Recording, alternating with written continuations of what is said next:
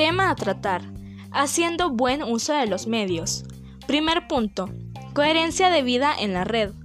El gran desarrollo de la tecnología y las TIC hace necesario y conveniente aprender cómo ser personas más educadas en el inmenso y atractivo mundo digital. Recordemos, las TIC son instrumentos y son medios para conseguir cada vez mejores personas con mayor capacidad de entablar relaciones interpersonales armónicas y equilibradas. Coherencia de vida.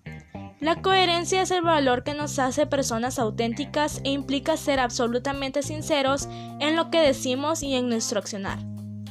A continuación, les presentamos una lista de ideas concretas para ser coherentes en el uso de las TIC.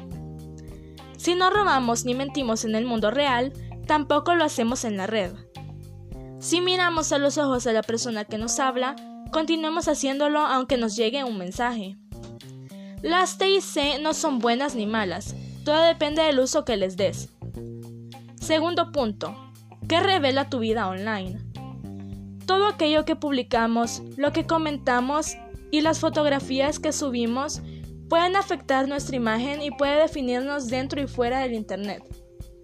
Se revela que una empresa de asesoría en la contratación del personal elige a un candidato apto para el empleo dependiendo de su página web en una red social.